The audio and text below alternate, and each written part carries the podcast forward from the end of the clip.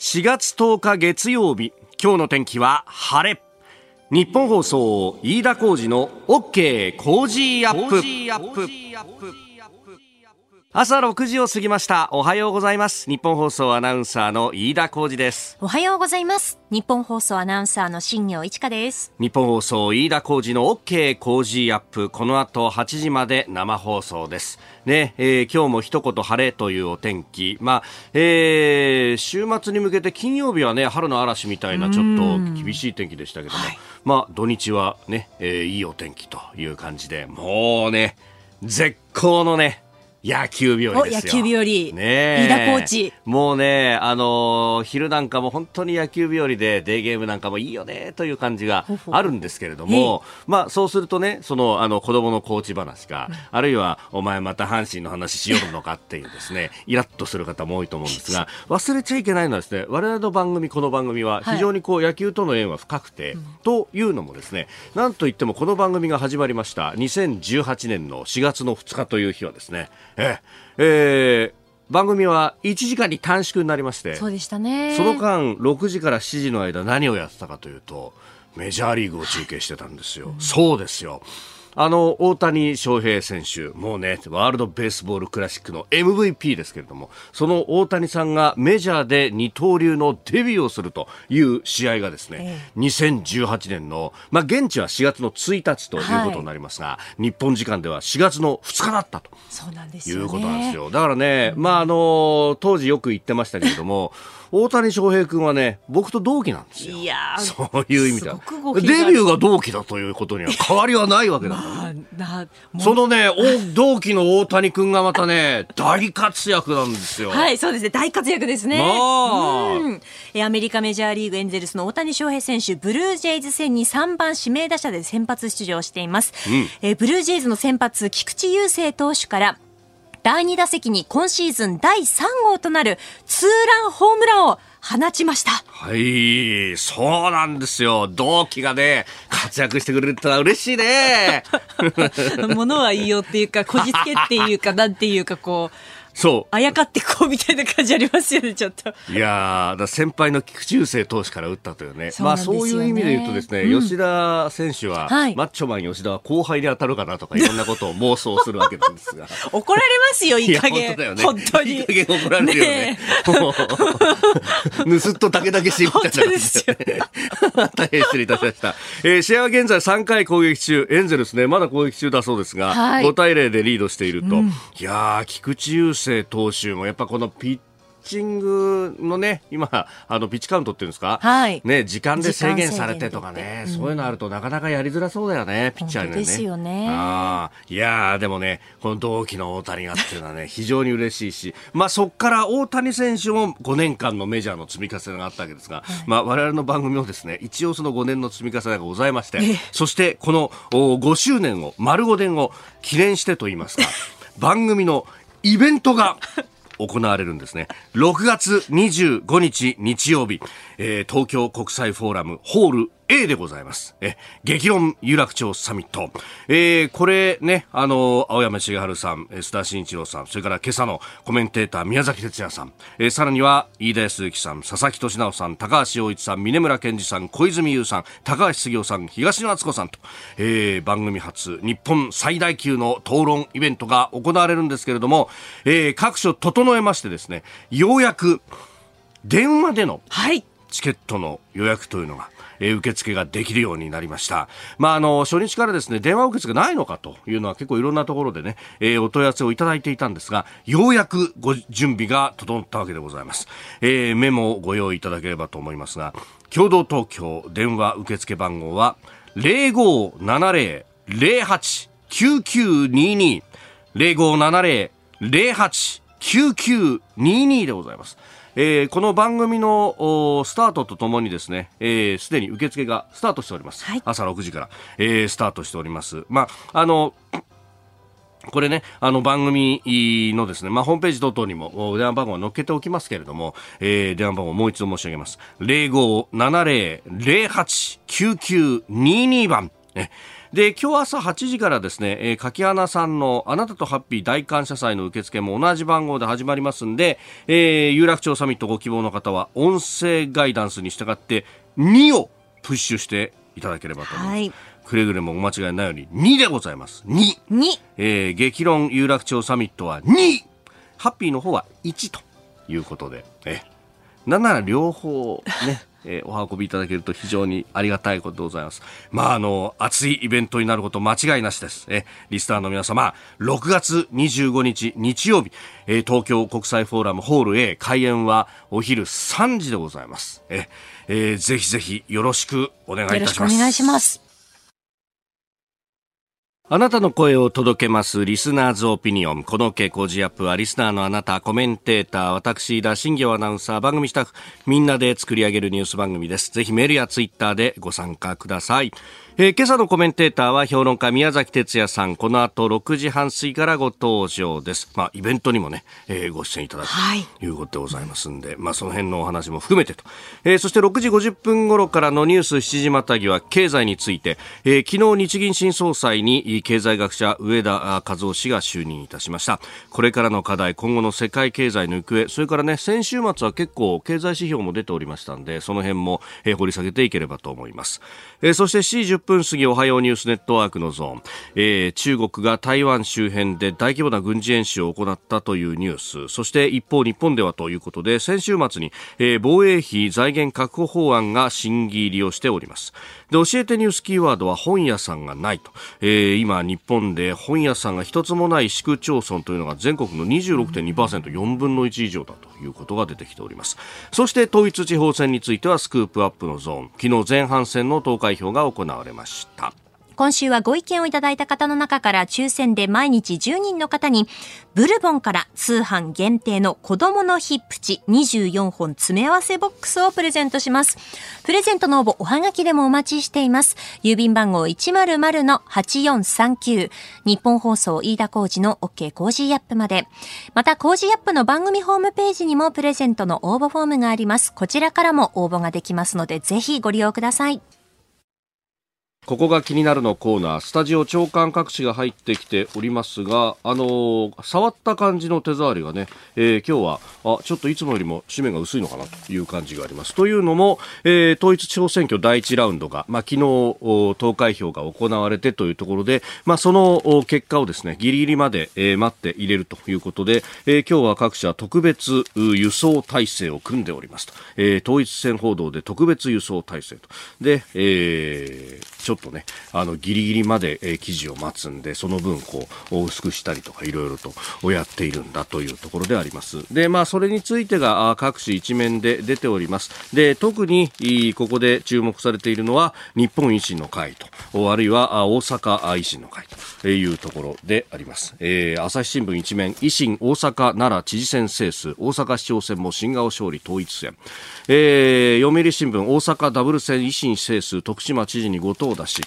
えー、毎日新聞、維新新潮奈良で勝利、大阪以外で初の知事、えー、それから日えー、産経もですね、えー、統一地方選。大阪、奈良、維新、制数、北海道、大分は自民系、えー、それから日本経済新聞も。大阪ダブル、奈良知事、維新、えー、統一地方選。関西で勢力慎重というふうに出てきております。まあ、この結果については後ほどえー、今日のコメンテーター、評論家宮崎哲也さんとまた深めていこうと思っております。まあ、ここからね、えー、各紙大展開をしていたりとか、あるいは、あ国内の国政への影響であるとか、えー、そういったところをいろいろと掘り下げております。で、えー、気になる記事といいますかですね、まあ、週末、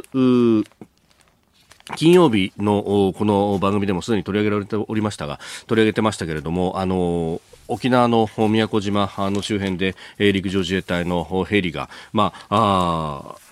今のところはその失踪したというかですね、まあ、いなくなっったどうなっているのかというところ、まあね、定時ニュースにも出てきておりますけれども、えー、未だ手がかりはあまりなくと、残骸が見つか一部見つかっていたりとか、えー、してね、えー、いて、まあ、380人ぐらいの体制で、えー、陸海空の自衛隊並びに海上保安庁が捜索を続けているというところであります。えー、まあ、まだね、その原因というものもなかなかはっきりしないというところでありまして、まあ、一時、このネット上で、えー、何者かが撃墜したんじゃないかみたいなたいなことも言われておりましたが、もう各、ね、自衛隊の OB の人たちが結構ツイッターなどでウェブ上でも発信をしていて、えー、未だ原因が出てきていないことであるけれども、憶測で物言うのは良くないと。まあ、このあたりというのは、その世論に、むしろ引っ張られる形で有事が進行するということ。まあ、これは、あの、まあ、自衛官の人たちに対してこういう方適切じゃないかもしれないですけども、もう各国の軍人さんたちが一番恐れることで、というのも、やっぱり彼らにとっては、えー、自分たちの同僚あるいは自分自身の命というものも、まあ、職務によってはかけるということになってしまうから、最もそういうことを避ける手段というのを最後の最後まで考えるんだと。なんかこの国のこうイメージの中で軍人というものは好戦的ですぐにでも武器持って戦うっていう、そういうこうイメージなのかもしれないですけど、実は彼らが最も慎重であって、最もこうエスカレーションというものをコントロールすることに、えー、不信する人たちであると。まあそれは普通に考えればそうなんですよね。真っ先に最前線に行くのは彼らなんだからというところがあるので、まあ、その辺でですね、えー、リスクコントロールであるとか、あるいは現役が、うん、発信ができないこの今の状況においてというところで、まあ、OB の方々がね、結構積極的に発信しているなと。まあ各地のね、方面総監であったりとか、あ国軍司令とか、かなり好意で、えー、体感された方が発信していたのが非常に印象的でありました。まあ、その辺のミスリードを避けようというような、えー、ことっていうのは、まあ、それこそ、ウクライナの情勢をめぐって国際政治学者の皆さんが、えー、ロシアのプロパガンダに対しても一、えー、一個一個カウンター当ててったことであったりとかとも、こう通じるところなんですが、まあ、こういうこう地道な努力っていうのが、えー、フェイクニュースから、まあ、守る方法なのかなというのも思ったりもいたしました。で、まあ、それにね、えー、関連するところで、後ほどもこれ出てきますが、中国が台湾周辺で軍事演習を行ったということが、まあ、大きく出ているんですけれども、これもね、あの、自衛隊の中の人とかに聞くと、いや、どうして他国の演習ってメディアは好きなんですかと。他国の演習はこれだけ大きく報じて、なんか詳しくいろんなね、兵器の話とかもするのに、いや、俺たちも一生懸命演習をやっていて、しかもそれをこう、結構公開してて、メディアも呼ぶんですけど、扱ってくれませんよねと。まあ、それこそですね、あの、ちょっと、まあ、先週ですけれども、日米韓、えー、3カ国で、まあ、かなり大きな規模で演習を行っていたりもします。あの、空母ニミッツというね、えー、大きな、えー、これ第三艦隊の空母かな、えー、を出して、で、それと、まあ、あ実は陸上自衛隊も交えて、えー、海上自衛隊だけじゃなくてですね、演習をしたりとか、まあ、これを見ると、陸上自衛隊が一緒にやってるぞっていうのは、うん、南西の有事を見ると、ただの陸にいるだけじゃなくって、まあ、海兵隊的な動きをしないとなかなかこう島を守る、あるいは島を奪還するってことはできないんですが、まあ、その辺の具体的な訓練をやってるんじゃないかなっていうことが、まあ、その参加している部隊の名前を見るだけでもなんとなくわかると、えー、そのぐらいは公開情報として出ているというところで、まあ、備えの部分というのはね、えー、大事になっていくんじゃないかなということも合わせて思いました。この時間からコメンテーターの方々ご登場です。今朝は、えー、評論家宮崎哲也さんにお越しいただきました。おはようございます。おはようございます。久しぶりに東京のスタジオで会うそうですね。しかもね、大体、ええ、東京のスタジオにいるときには須田さんが、あそうですね。来週はそうなるんですけれど、ね、おっしゃる通りでございます。ありがとうございます。今週はね、一人だから、一人だから、すっごくなんか久しぶり感が強いです、ね。そうですね。本当久しぶり感が強い。いやありがとうございます。久しぶりで言うのもなんですけれども、私は日本放送にありがとうございますということを言わなけはいけないと。どうしました？え？だから、3月、え3月の30日 ,30 日にですね、はい、この後の番組の、柿花さんの、ええ、で、中瀬さんが、はい、中瀬ゆかりさんが、うん、私の、はい、教養としての上級声、うん、新潮選手をですね、はい、えー大変高く評価していただきまして、ありがとうございます。爆発的に売れてしまいました。すごい。あの中瀬ゆかりさん、あ新潮社のね、はい、えー、編集者でいらっしゃいますが、あ別に新潮社だからといって褒めてくれたわけじゃないんですよ、言っときますけど。あの、ブックソムリエというコーナーをご担当されて、それがポッドキャストにもね、上がってたりなんかするんで、えー、お聞きいただければと思うんですが、えー、今回教養としての上級語彙、知的人生のための500語、これをご紹介。もうなんかね、かゆいところに手が届くようなね、行き届いた。あの、評論をいただきまして、掛野さんもね、ちゃんと読んでいただいたみたいで、うん、本当にね、ありがたかったです。あの、中瀬さんも、これね、全部読んでからしっかり紹介したいからって言って、でね、あの、リリースされたのは、もう去年の秋でしたけれども、えええ、ようやく読み終わったんで紹介できますって言ってね、えー、紹介されていました。本当に、あの、うれ、嬉しゅうございました。これね、あのー、ね、だから、あの、はい。あのさ今こうかゆいところに手が届くっていうことを言ったんだけれども、はい、どこがに触れてくださって嬉しかったかっていうと、うん、例えばこう高級語彙っていうか上級語彙っていうとなんかこう私たちからかけ離れたね、うん、あのものであるかのがセセレクトされているかのように思うじゃないですかカタログ的にね、はい、そうじゃないっていうことをちゃんと言ってくださったのでそれが私はね嬉しかったですね。ん。なんかこう例えばねこうお私淑とかさ、新社とかっていう言葉があるじゃないですか。はい、私淑は、はい、えっ、と、書物とか、うん、そういうものを介して、その人のに感化されたっていう。これ、すごくよく間違えられるんですよ、私淑っていうのは。ああ、誰々先生にそうそうそう。飯田さんに私淑したとかっていう、っていう場合は、ただあなたの本とかラジオを聞いた場合で、実際に教えを受けたわけではない。教えを受けて感化されたわけではない。はい、それに対して新社っていうのは、はい、まさに、こう、指導の先生とか指導してくださった教授とかさ、先生とかさ、そういう人たちから感化を受けたっていうことを言うわけですよ。そういうね、でも、これなかなかこう、そういう確認確かに。そういうことできることないでしょ。ですよね。そう、誰から指摘されることもないし、そうそう、形骸に触れるとかさ。そう、そう、似たようなもんでね、形骸に触れる、形骸に接するってやっぱ、形骸に触れるよりも、お新社の方が深いわけですか、これは。関係性としては。ね、うん、まあ、形骸に触れるっていうのは割とこう、ちょっとこう偉い人にお会い、お目にかかったぐらいの感じなんだけれど、新社ってのは感化されなきゃいけないんですああ、そうか、影響を受けなきゃいけないんですよ。だからやっぱり指導教官とかさ、そういうこと。いや、そういうところをですね、ちゃんと説明していただいて、あり本当にありがたかったです。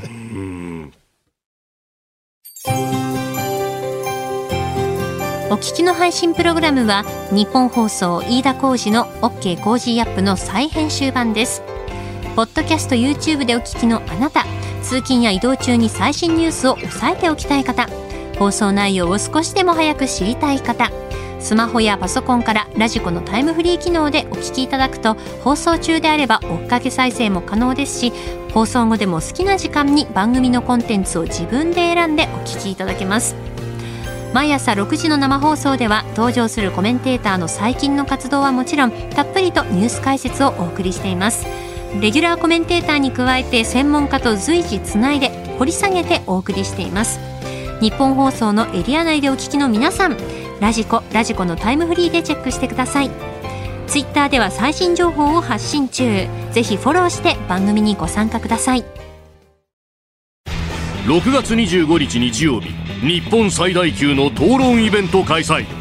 飯田浩司の OK 工事アップ。激論有楽町サミット in 東京国際フォーラム。青山茂春須田慎一郎宮崎哲也飯田康之佐々木俊直高橋陽一峯村健二小泉悠高橋杉雄東野篤子。激変する世界で日本はどこへ向かうのか。論客たちが大激論。チケットは電話でも受付中。0570-08-9922 0570-08-9922共同東京まであなたと一緒にニュースを考える飯田浩二の OK 工事アップ。コメンテーターの方々と7時をまたいでニュースを掘り下げてまいります。えー、今朝は評論家宮崎哲也さんとお送りしております。引き続きよろしくお願いします。はい、よろしくお願いします。えー、ではまず為替の値動きをお伝えしておきます円相場ですが1ドル132円20銭付近での取引となっております、えー、ではこの時間取り上げるニュースはこちらです。日銀新総裁に上田和夫氏が就任。日本銀行の黒田晴彦前総裁の後任として元日銀審議員で経済学者の上田和夫氏が9日第32代日銀総裁に就任しました。上田新総裁は今日就任会見に臨みます。えー、10年ぶりの日銀総裁の交代ということで、えー、今日のね経済面などを見ると緩和いつやめるんだみたいなところをね、えー、書いている新聞もありましたが。なんで新聞っていうのはさ、はい、そんなにこう、うん、あの、量的緩和とか嫌いなの？ねえ、もう、二言目に、一言目かな、もう出口戦略、出口戦略っていうふうに書きますね。あの、正常なね、はい、あ政策としてです。金融政策として確立されてると思うんだけれどなぜそんなにダメだというのかっていうと、まあ、つまんない理由でさあのあの債券市場がさ麻痺するとかさ、はい、歪みを与えてると。そんなどうでもいいんだよ、はい、本当に。債券市場なんてはっきり言ってどうでもいいんだから、端子市場とかさ、端子会社のさ、人間がさ、なんか中立的なエコノミストぶってさ、なんかぐちゃぐちゃぐちゃぐちゃ言うでしょ？あんなこと無視していいんだから。国民経済が一番重要でしょ。ええええええ経済催眠ね、経済の語源になった言葉ですけどそうそうそう。あの、端子にで、地会社にいた人なんていうのは、利害関係者だからね、あれは。おまあ、その変動で直接ね、えー、利益が出るか損が出るかっていうのでやってる人たちですからね。そうだから、そういう人たちのマクロ経済政策というのを考える上で、彼らは的確ではない、的確者ではないでしょう。うん。うん、そうするとね、はい、あの私はやっぱあの確かに、うん。うん、えー、目標だった2%、物価、はい上昇率を達成できなかったということは事実ですよ。はい、黒田日銀。そう。うん、で、これは私は一つには、あの、金融政策領域というよりも、えー、主に財政政策として、まあ、基本的には財政政策がなかった。うん、なかった。非常にこう乏しかった。はい、というのと、おこうマイナスの財政政策というべき、うん、えー、消費増税が2度も安倍政権下で行われたというところが一番大きいと思っています。で、じゃあプラスだったことを全くメディアがね、はい、あの、注目しないプラスだったことは、なんといって雇用ですよ。雇用。雇用。でこれについて質問した人とかっていうのは誰かいたんですかねああ、そのね、えー、黒田さんの退任会見は先週の金曜日にありましたからね。そうそうそう、そこで、その場で。えー、っと、我が原誠先生は、ちゃんとそこは評価されたのでしょうか？されていないと私は確信しておりますが。されていないと確信している。はい。まあ、されてたらごめんなさい。え っと、はい、あの、故安倍首相と黒田日銀総裁は500万人もの雇用を創出したと言っても過言ではない。はい、要するに金融政策とあ雇用っていうのは、密接な関係があるというのは、これは FRB がね、はい。えー、物価の安定とともに雇用の安定ということを、うん、あのー、目標として掲げているということを、ね、あの考えれば、明らかなことであって、えー、まあ、高橋洋一さんだったらフィリップス曲線がどうのこうのとかっていう難しいことをおっしゃうんだろうと思うんですが、まあ、これはね、もうほとんど常識だと言ってもまあ、物価の、ね、上昇と雇用の安定っていうものあ特に失業率が下がると、うん、だから失業率の数字は物価が上がっていくにつれて下がっていくんだっていうのがフィリップス曲線と呼ばれる、そうそうそう、うん、ただねそんなにきちんとした理論的裏付けがあるわけじゃないんだよね、はい、フィリップス曲線っていうのは、でねまあ、現象としてはそういうふうに見えるんだけれどもっていう話で。で物価が上がってもそんなに失業率が下がらないタイミングがあったりとかそうそうそうそう、ね、ちょっとあの曲線が寝るとか立つとかいうふうなこと言いますけど、グラフが結構変動しちゃうんだよなっていうね。でもまあ経験的に言えばさ、はい、あの、明らかに金融政策と雇用っていうのは、あの、綿密、密接な関係があるわけですよ。はい。で、そこの部分というのは全く評価しない。で、えー、黒田緩和以前には、異次元緩和以前には、はい、あの、何、二度にわたる就職氷河期っていあったわけでしょ、はい、えーえー、あの、緩和以降にはないじゃないですか。就職氷河期で。若いね、人たち、学卒の人たちが。学卒の人たちが職にあぶれちゃったっていうことってないでしょう。うん。大体もうみんな複数内定持ってる中からっていうね。で、こ、ここをなんで評価されないんですかね、皆さん。で、ここを批判する人たちは、その、あの、かつていた段階の世代とかが、どんどん抜けていって、今少子化の時代だから売り手市場に変わったんだって言うんですけど。いやいや、だから、でも新雇用500万人創出しているし。そうなんですよね。うん、で、それを言ったら、僕らの、僕も氷河期世代なんですけど、ええ、僕らの世代も人はどんどん減ってたはずだぜって、ね、そうそうそうあの、労働人口は減ってたはずだぞ。あの、グラフを見ると。グラフを見ると、はい、あの、本当に定,、定期的というか、あの、どんどん減っているから。特に、そのね、いわゆる生産年齢人口と呼ばれる現役世代の数っていうのは、まあ、徐々に徐々にあの当時だって減ってたはずでしょってね。だってさ、ほら、人口デフレ論っていうのがあったじゃないですか。ありましたね、人口減少デフレ論。十何年前ですよね。そうですね。はい。アベノミクス前ぐらい。ずっと前ですよね。はい。人口が減少するからデフレになって仕方がないあの頃から人口は減少してたんだよ。うん。うん、明らかに、うんはい、それがデフレの原因だとまで言われたわけですが、そうですまあ、あれは、まあ、あの、私は間違いだったというふうに思いますけれども、うんですからね、はい、あのー、そういう意味では、あの、本当に、この次元緩和っていうのが、やったプラスの面というのは、全く評価しないというか、あのね、経済記者の人たちってさ、雇用ってどうでもいいと思ってるでしょ、はっきり言って、日本の。ああ、あんまりその雇用の数字、失業率とか有効求人倍率とか出た時にピンポイントでは報じるけど、論説の中にそれが出てくるっていうのがあんまり。ほとんどないでしょ。印象論なでなっちゃうんですけど、確かにそうですね。でしょ、えー、ここがね、私はずっと前から、あの、あなたと前の番、お昼の番組やってると、はい、なんでなんだろうっていうふうに。えー、で、えー、人、あの、の雇用が、こう、悪化する、失業率が上がるっっていうような状況というのはどういうことあるいは就職氷河期っていうのは起こるっていうのをった場合ってどういう弊害があるのかっていうと、うん、債券市場が歪むどころの話じゃないんだよはっきり言って、うんうん、社会全体が社会全体が歪んでしまうって。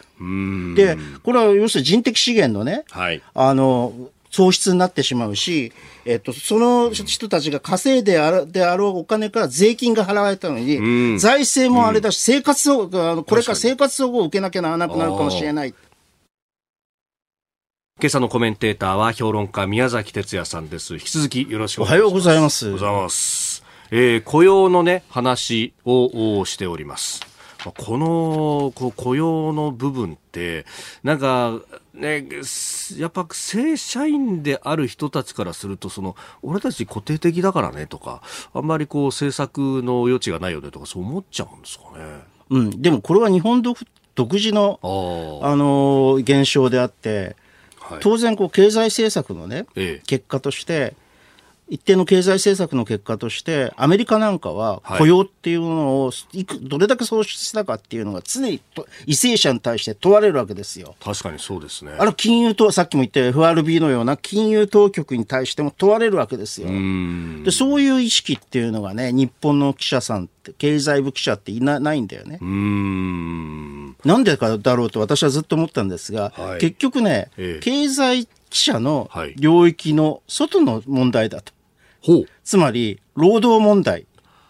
ああ、そうか。労働問題とか。だからまあまあ、要するに社会部とかさ。社会部のマターになってくると。そうそうそうそう。経済部からすると、いや、そう、俺たちの扱うネタじゃないからそう。ここがね、なんかもう古いっていうか、なるほど。あの、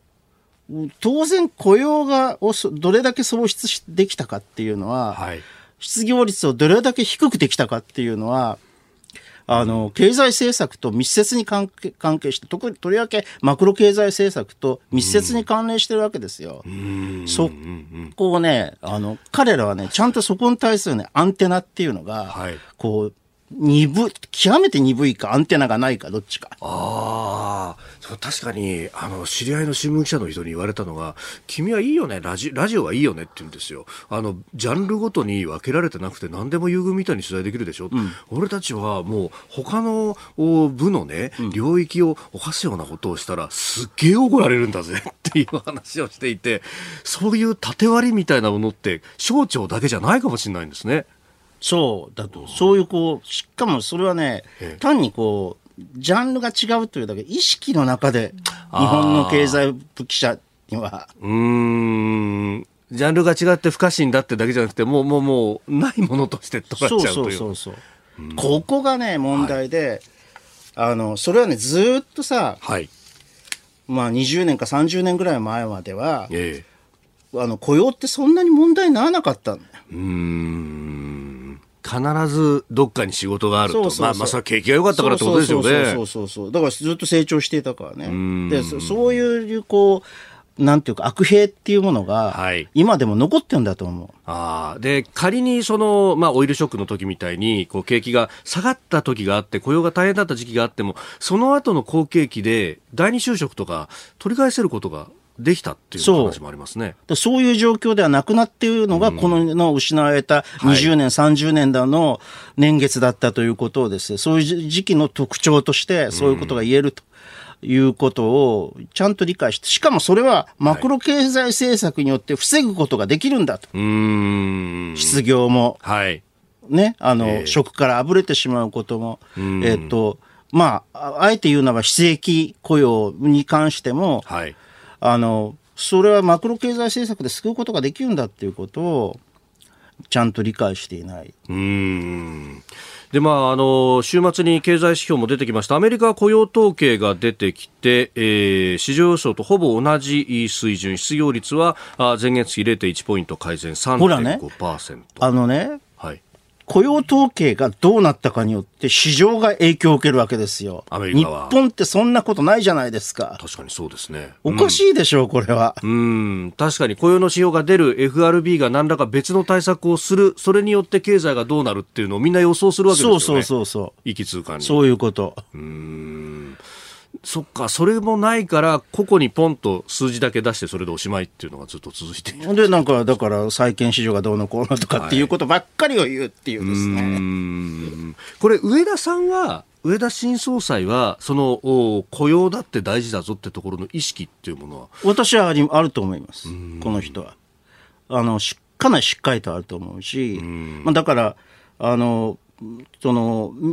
日銀法に書かれているわけではないけれども、雇用っていうものが、はい、金融政策が雇用に影響を与えるっていうことも、しっかりと理解されているし、日銀っていうのが最後の貸し手だと。いうところも、これは要するにね、これからひょっとすると波及してくるかもしれない金融危機に対どう対処されるだろうと、私は上田さんだったら何とかしてくれるだろうというふうに申し上げましたが、そこもきちんと理解されていると思います。確かにアメリカやヨーロッパでね中小の銀行が破綻してっていうところで最後に FRB なり出ていって お金をドンと。そう。であれはまだ収まってないからね。まああのそのそんな可能性はそれほど大きくはないけれども日本に波及する可能性がゼロではないというところは一応念頭に置いといた方がいいと思いますね。なるほど。おはようニュースネットワークこの時間取り上げるニュースはこちらです。中国が台湾周辺で軍事演習。中国人民解放軍は8日台湾周辺で軍事演習を始めました。中国側は演習の期間を10日までの3日間としていて台湾の蔡英文総統がアメリカに立ち寄りマッカーシー下院議長と会談したことへの報復措置とみられます。えー、台湾国防部によると8日には中国軍の軍用機延べ71機艦艇延べ9隻が、うん、台湾海峡周辺で活動した、うん、ということです。その中で、はい、うん45機が、はい、中台間の事実上の停戦ラインである台湾海峡の中間線を越えた、うん。えーえー、南西の防空識別圏、はい、ADIZ に侵入したということで、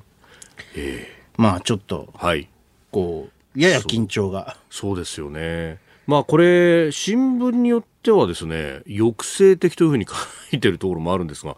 この規模は抑制的なんですかね？ていう、ね、それは朝日新聞ですか？確かね日経も書いてたような気がするんですけど。そう。まああのこれ専門家の人たちもねこれ何が根拠だと弾道ミサイル撃たないから抑制的なのかというような指摘もあったりもいたしました、うん、うん、まあ中国としては圧力をかけるというところはこれは結構あからさまですね。うん。だからまあ蔡英文総統がアメリカに行って、はいええ。例えばマッカーシー下院議員とかと会談したいするとかいうっていうのが、何かこう自分たちの革新的利益を犯しているものだというふうにとにかく意思表示をせざるを得ないというところでこうなったんだったでしょうけどね。まあでもほら、来年の1月には総統選がありますから、はい、まあそ、それに向けてのメッセージとも言え言えるのかもしれないけど、まあ逆効果だと思いますけど、これは。まあかつてもそうですよね。あの、総統選初めて、こう、選挙でやるっていう時に、うん、えー、ミサイルをこう、演習をして、うん、で、それによって台湾世論が硬化して李登輝さんが勝ったみたいなのがありましたよね。そう。だから、あの、そこら辺がね、はい。分かってない、中国当局は、北京政府は分かってないと私は思うんですよね。最終最後はやっぱり民主主義の感覚みたいなものっていうのがわからないってところがあるんでしょうか？工作はうまいみたいなねイメージばっかりが孫子の兵法と国たちとか言われますけれどもまああのそういうみ読み間違いでプーチンも、うん、ウクライナに、はい、あの、はい、侵攻していったわけだから。ゼレンスキーはすぐに逃げ出すはずだと。そうそうそうそう。うん、で、ヨーロッパは手は手出しができないはずだと。うん、そういう読み間違いから、はい、あの始まったということを考えればやっぱ危険は感じるそこを読み間違えられると困ると。いうのはありますよね。これはだから、まあ、当事国としてはアメリカであったりとか、まあ、日本もそうかもしれませんが、メッセージの出し方であったりとかっていうのが、これ、大事になってそうそう、だからね、この軍事演習が直ちに台湾の武力侵攻、えーと、武力統合に結びつくとは私は思いません。が、何かここでね読み間違えていることが後々また大きくなってきて、はい、えー、結果として侵攻に結びつくことがあってはな、だからまあこちらとしてはね、はい、とにかく中国の武力統合というのをやめさせなければならないという立場からするとあの、間違ったメッセージを出してはいけないということですね。うん。何かこうここここがラインだよとかなんとかっていうのがねそそれが朝鮮戦争の発端になったそういうことです。それと同じ。ここまでは守るけどねみたいなニュアンスを含むようなことっていうのは、うん、現に慎まなきゃいけない。そう。この発言の一つ一つがっていうのは、まあ、まさになんか有事ですよね。これここまでセンシティブになってくる、ね、あそうそうそうそうそう。まさに有事有事ギリギリのところまで来ているという認識を持った持つぐらいがちょうどいいような気がしますね。でそんな中あ日本をどう守っていくのかというところこちらのニュースです。防衛費増額の財源を確保するための特別措置法案が審議入り。防衛費の財源を確保するための特別措置法案が6日衆議院本会議で審議入りしました。法案には税金以外の収入を活用する防衛力強化資金の創設などが盛り込まれております。もともとね、えー、政府は去年の年末に2023年度、まあ、今年度から27年度までの5年間で、えー、抜本的に防衛力を強化して総額43兆円程度、えー、投じるという方針を決めております。まあ、あこれに沿ってその財源をどこから持ってくるんだという話が出てきておりますが、うん、歳出改革、税外収入、余剰金、建設国債、さらには増税と。さらにこれにね、はい、異次元の鍵かっこ付き、異次元の、はい、の。えーと、少子化対策で社会保,、保険料が上がるとかっていう話が出てきてるじゃないですか。出てきてますね、このところ。一体国民負担はどどどれほどになっていくんだと。うん。確かに、また社会保険料でっていうのがね、ここれ、天引きされちゃうからなっていうね、サラリーマンにとっては。きついですよね。ですからね、まだね、えー、消費増税っていうことを直接言わなかったっていうのは、はい、あの、防衛費は、えー、えっと、消費増税で、うん。あの増額分は賄うべきだという意見もさ中にあったんだけれど、はい、そうですね。あの、そうでないことはまあいいんだけれど、はい、でもこれだけで、こういうこう、決算余剰金とかさ、はい、税外収入とかさ、ええ、あの、そう、歳出改革とかで、40、うん、最終的に43兆円の総額っていうのを賄えるのかというと、私はね、非常に疑問です。まあ現状でもね、そもそもね、じゃあそんな43兆円もの増額が GDP2% 分にすることが、はい、こう、今、必要なのか。うん、いや、私はね、防衛費の増額は絶対必要だと思ってるんですよ。はい、絶対必要だけれども、うんはい、この規模でやらなければならないという根拠っていうのが、何度聞いてもよくわからない。明らかではない。ましてそれに、それを国民負担によって賄うということになれば、私はね、これはね、あの、残念ながらもう一遍見直しすべきだと。さ一から見直すべきだと思いますけどね。最初にその増額の議論があった時にもこれ現場からしっかり積み上げなきゃいけないよね。額ありきじゃまずいよねっていう話があったんですが、うん、結局額ありきの感じになってこれ現場も結構じゃあどうやって積み上げるんだっていうところで苦労してるという、ね、それもね GDP2% っていうのは、はい、いわゆるこう NATO 水準だっていうふうに言われてますよね。はい、そうですね。でまず第一に、うん、じゃあこう将来的に、はい、えー、東アジア版 NATO を作るような、うんうんうんうん、こう、うん、あの、やってないとは言わない。そういうこと、はい、岸田政権が、えー、やってないとは言わないけど、はい、かなりこう詰められてきてるのかっていう、そういう流れっていうのが、うんうん、あの、私はあの、日韓首脳会談もその流れの中にあったというふうに認識しているし、はい、あの、あの、岸田政権はそういったところでははい、割とよくやってるという気がします。うん。それが支持率にもつながってるんだと思うんだけれども、ね、ウクライナの訪問とかもそう。そうそうそう。だだけれども、あのまだその見えてないわけですよ。しかもね、ヨーロッパの2%って、EU、えー、NATO の2%っていうのは、はい、一種の目標値であって、まだ達成できてないんだよ。ええ、まあ、達成している国はね、非常に少ないという話がありますね。そうそうそう31カ国加盟してますが。だから、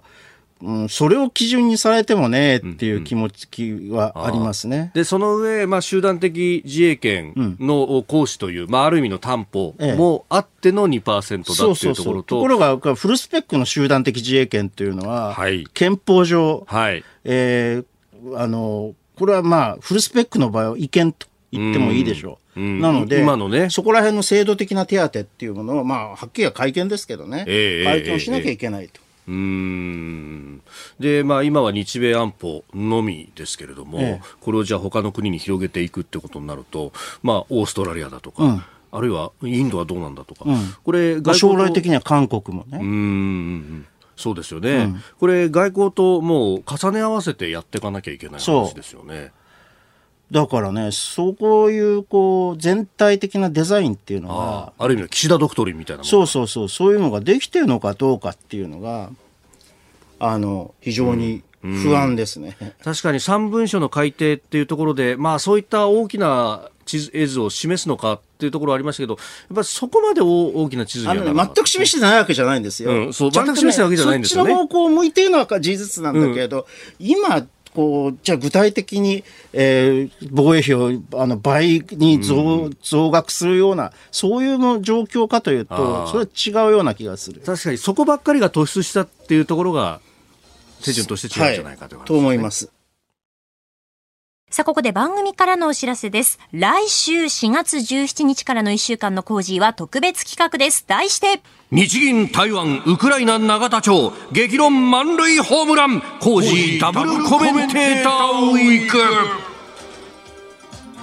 新年度が始まりましたが日本を取り巻く問題は山積みであります。日銀新総裁緊迫する台湾海峡泥沼化するウクライナ情勢そして不運休を告げる永田町。この日本の行く末をコージーが誇るスラッガー軍団と一緒に考えていく1週間。今回もコメンテーターが毎日お二人ダブルで生登場。アベックホームラン量産であります。初日4月17日月曜日は須田慎一郎さんと宮崎哲也さん。いやリードオフマンはもうこのコンビしか考えられません。そうです。おじきとのまた、はい、2月以来またコンビですね。そうなんです、じゃあ私来週も出るってことですそうなんです。来週も早起きお願いするあよろしくお願いします。よろしくお願いします。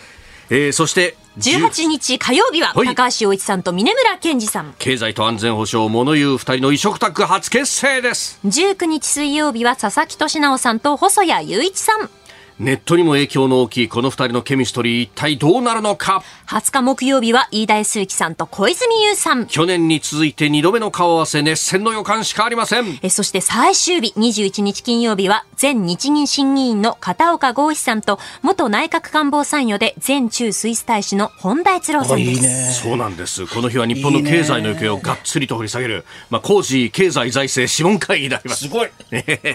さあそしてプレゼント、はい、美味しいピーマン一箱ドンとプレゼントです。えご近所でどうぞ分けてください。はい。えー、朝のラジオのニュース番組は飯田浩二の OK 工事アップ。平日朝6時から日本放送で生放送でやっております。ポッドキャスト YouTube ラジコタイムフリーで聞いたという方も平日朝6時からの日本放送です。皆さんどうぞ。よろしくお願いします続いて教えてニュースキーワードです。本屋さんがない。出版文化産業振興財団の調査によりますと書店が一つもない書店ゼロの市区町村が全国で26.2%に上ることが分かりました。人口減少による経営難や活字離れネット通販やスマートフォンの普及などが背景にあるとみられております。まあ、調査そのものは去年12月だということで全国1741市区町村があるそうですがそのうち456の市町村がえー、書店の空白域となっているそうです。これね、はい、あのさっきほら教養としての上級語彙を中瀬さん紹介してくれた、はい、あの番組でも、えーえー、その前にこの話をしてたんです、はい、なさってたんですよ。であのやっぱ中瀬さんは、はい、とてもこうあのリアル本屋に愛着があるらしくて、はい、あの語ってそのように語られていたんです。まあ私も分からなくはない、うん、あのほらネット書店っていうのは、はい、こっちが確実な目的意識を持ってこれが欲しいっていうとかなり古い本でも古本としてだったらあの手に入るし、ね、例えば学術的なちょっとしたそこら辺の本屋にはないくらいの、はい、あの学術的なこうレアな本でもちゃんとこう手に入ったりするという点においてはとてもいいんですよ。だからこっちに目的意識がちゃんとあるから、えー、でもなんとなく漠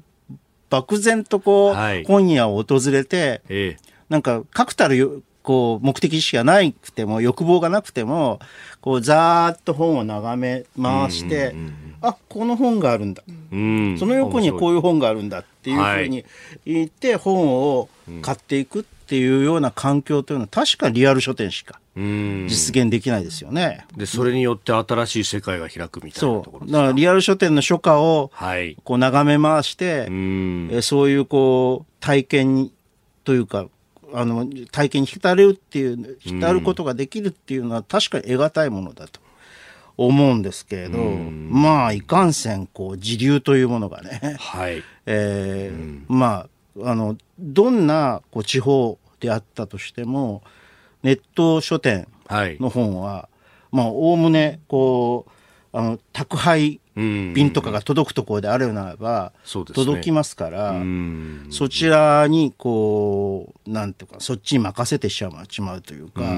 そっちの機能が強くなっていくっていうことはこれはねちょっとこう、うん、やむを得ないというか避けられない避けられないだろうという気がしますね、うん、ここでだからその新しい世界を開く体験みたいなのっていうのはある意味の書評とかそういうこうおすすめとかっていうのが大事な、ね、まあ、あとはねこう大都市圏の、はい、ほらこうメガ書店というか、あるじゃないですか。ありますね。そういうところにに、まあ、たまに出てきてそういう経験をしていただくっていうのは合うと思うんだけれども、あのね例えば東京圏地方って市町市区町村で26%が書店ゼロっていうんだけれど、あの書店ゼロとまではいかないけど、こうだんだんこう例えば私の住んでいる地区とかは東京の中央線沿線にあるんだけどだんだん本屋が薄くなってるんだよね。薄くかつてのようなあのある程度の中規模の,、はい、あの厚さを持ってる書店ってだんだん少なくなってきてる。あ二極文化みたいな。そうそう。そこはねちょっとどもう少しなんとかなんかなと。京都はあるんですよ。ああ、まだそういう。うん、そう。大垣書店って地元のね、本屋、あの本屋さんがあって。続いて、ここだけニューススクープアップです。この時間、最後のニュースを、スクープアップ統一地方選挙前半戦投開票。4年に一度の統一地方選挙は昨日前半戦の投開票が行われました行われたのは9つの道府県の知事選と6つの政令指定都市の市長選挙そして41の道府県議会議員選挙17の政令指定都市の市議会議員選挙ですえー、各紙一面で、まあ、大阪の、ね、ダブル選維新制すというところを載せていたりしますまた、あのー、奈良のね、はい、知事選で維新の候補者が勝ったとい。うことで、えー、まあ、あのー、維新が全、うんうん、いよいよ全国政党として大阪維新とのみならず、はい、日本維新の会が、全国政党としての足がかりを得たのではないかという,、いうふうに言ってるんですが、はい、まあ、その可能性というのは、私はあの否定はしないけれども、はい、まだまだ全国政党になるには、時間がかかる、プロセス、それなりのプロセスや、それなりの時間がかかるだろうと。いうふうに思います。うん。奈良に関してはね、私はこの番組でも、ずっと、はい、えー、維新優位だというふうに言って決まったんで、あの何の、ね、何の意外感もないですね。あ あ、そうかっていう感じ。まあ、ここはね、あの現職と、そして、まあ、新人さんと自民党が2つに割れたんだっていうのがね、えー、言われました。なので、えー、そうだろうなっていうふうに 思い思いましたけれども、あの、むしろね、はい、私は自民党もうちょっと苦戦すると。これも番組内で言ったと思うけれど、はい、苦戦するだろうというふうに言ったんですけど、意外と前線しました。もちろんね、あの、41都道府県議も、はい、あの、17あ政令市、政令市、政令市の、えー、市議選も、はい、えっと、減らしては前回から、前回と比べると減らしてはいるんだけれども、まあ、もう、もうちょっと減らすんじゃないかというふうに私はあ予測してましたけれど、なるほど。意外と前線してましたね。確かにあの41都道府県議選、えー、政党別自民党1153という数字で前回は1158でしたから、まあ、5つ減らした。そう、うん。で、えー、17の政令市議選についてはあ292前回当選327ですので、まあ、こちらはあちょっと減らしたなという感じはありますが、まあ、あ30議席今日というところを減らしたという感じですかね。だから自民党善戦したと言っていいと思います。えー、問題はね、はい、あの立民ああ立憲民主党とかね。うんがどうするんだろうっていう感じはあるけどね。まああのー、ね、でもまあ一応増やしてはいるのか。立民増やしてはあいると、まあ、いうところですが、やっぱりまあ桁数で見ると維新のさ増え方に比べれば、はい、やっぱりいよいよこう、うん、あの維新が野党第一党に迫りつつあるのではないかという勢いを感じさせるものではありますよね。うん。まあね、あの維新の会は馬場代表はね、えー、全国で600議席というものをまあ必達目標だというふうに考えて、えー、いるというところですが、まあ、こう地方議員をつく作り育てるということは。国政にもつながってええ、それは要するに例えば後援会組織とか、はい、そういったものの足がかりになっていきますから、えー、まあ第一弾と、はい、第一歩というところではないかと思いますね。注目はね、はい、黒岩さん。お神奈川県知事選挙、黒岩さん4度目の当選確実ということであります。まあね、他の候補者の方々の顔ぶれを見ると、まあ、無理もないかなという感じはするんだけど、私はね、まあうん、これからのね、県政の運営は大変だと思うよ。はい、まあ、あの、今回もね、えー、結構話題になってましたが、万歳なき当選確実という形で、ええ、そして、まあ、改めて、その、選挙期間中にあった、えー、スキャンダル報道に対しての謝罪というところから始めたと。異例の形。公明党なんてスキャンダル報道の前に、期日前投票やってしまった方が結構いらっしゃるんで。なるほど。で、やっぱり創価学会婦人部なんかは、相当反発。はい、うん。まあ今回のこのスキャンダルが、まあ不倫に絡むものであったというところというかね、まあそのね、うん、流出したメールの内容がね、はい、あまりにもちょっとこう、まあ、どどう思われました？まあこれね生々しい生々しいですよね、まあ、なかなかそれが赤裸々にこう報道で出ていたというあたりもそうだからこれから私は、はい、あのまあ 4, 4, 4回目のあの、はい、ご当選だと。ご当選ではあるんだけれども、ね、大変だと思います。うん。ご本人は、これはもう仕事で返していくしかないんだと。一生懸命やるっていうことをね。その仕事がちゃんとできるかっていうことが、はい。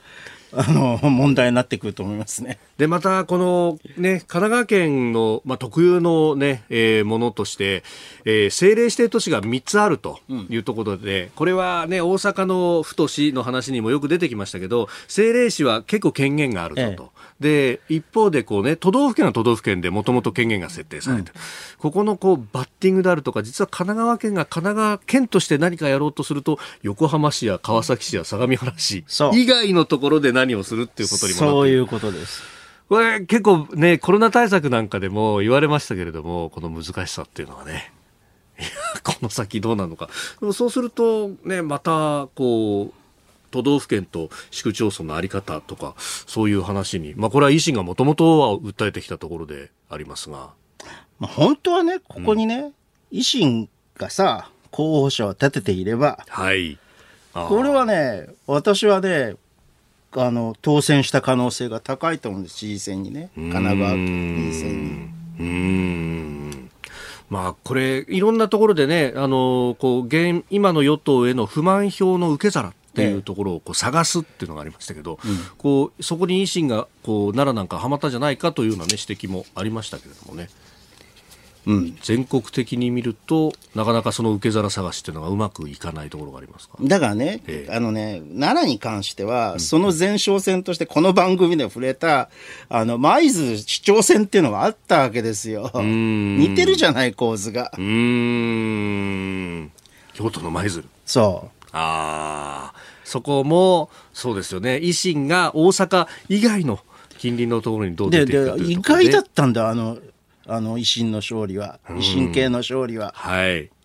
でそこをちゃんと俺はこの番組で言ったんだけどねこういうことがあると、はい、あの盤石と思えるようなところでも負けてしまうよっていうふうに。うんえー、これね、統一地方選は第2ラウンドが、はい、ございます。続いては23日ということで。はい、えっと、えー、あれもあります。補選も同時にありますから、ね、はい。衆参の。補選は極めて注目すべきでことで。5つの補選。えっと、これから先の政局を占うので、うん、この補選の結果がとても重要です。なるほど。えー、いずれも23日投開票と予定をされております。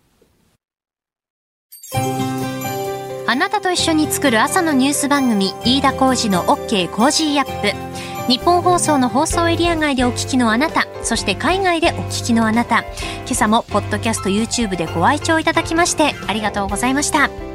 飯田浩司の OK Cozy Up。東京有楽町ニッポン放送で月曜日から金曜日朝6時から8時まで生放送でお送りしています。